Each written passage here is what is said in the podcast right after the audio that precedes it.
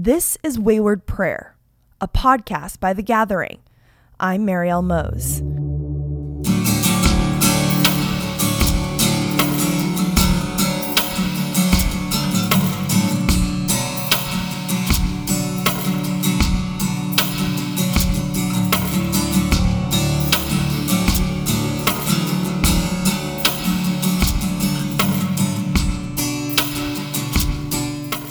Each Monday, we're going to introduce a different focus to center your prayers on for the week.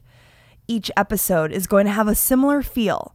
We'll start by introducing the subject. We want to offer a challenge and a way to consider praying for different people in your life.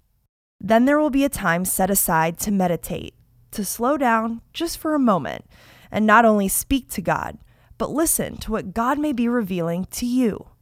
Finally, we want to offer a benediction. This closing prayer can be your mantra, your gateway to expanding your own prayers throughout the week. So today, I want to focus our attention on family.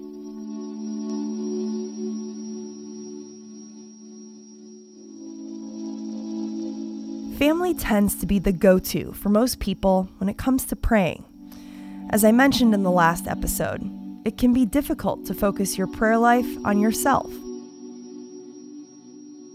So instead of thinking about the hopes, desires, and needs in your own life, maybe use your time of prayer to look outwardly and think about relatives instead, like an aunt who may be having financial trouble, an older brother who's looking for a job, the progressing illness of your grandmother. For others, though, things may be a little rocky with your family, and the idea of praying for them is a challenge in and of itself. If your relationship with a family member is severed, praying for their health and well being probably doesn't fall high on your prayer list. The presence of some family members in your life may be harmful or unsafe there are times when keeping a personal boundary between you and a family member is important and necessary. Learning to keep this boundary probably came out of disappointment, frustration, and perhaps anger. Prayer can be a way to surrender to God the pain that strenuous relationships have caused you. At the end of the day, it's important to remember that you may not be able to change others, for better or for worse but you can certainly change yourself. So today, instead of putting your attention on specific family members, let's flip the perspective a little bit and consider the role you play within your family.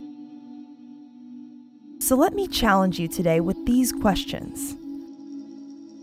What steps can I take to be a better family member? How can I find reconciliation in these tense relationships? How can I invite God to make God's presence known in my family? I want to invite you to take a few minutes and reflect on these questions.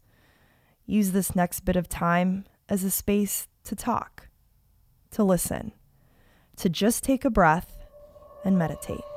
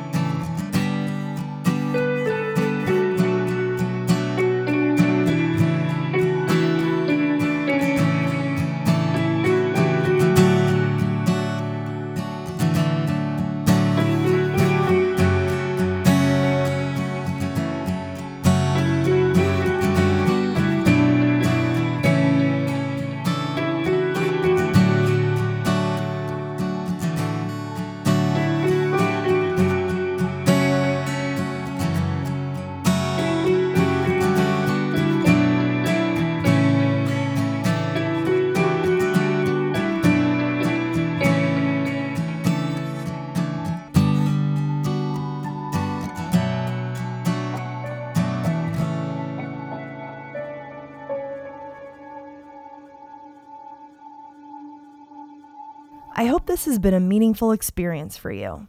For many of you, this may be a very different and strange exercise, so I want to thank you for being willing to try something new and potentially difficult. Over the next few weeks, our hope is that you'll make this podcast and these practices a regular part of your prayer routine. Next week, we'll turn our focus to friends and colleagues. At the end of every episode, I want to offer a prayer. Sometimes the most intimidating part of a prayer can be knowing where to start. I hope this prayer is something you can take with you as a way to jumpstart your own prayer life this week. So hear these words Almighty God, you are the ultimate Redeemer. Where there is pain, bring comfort. Where there is tension, provide reconciliation. Continue to use me as a vessel of your love to those in my family. Amen.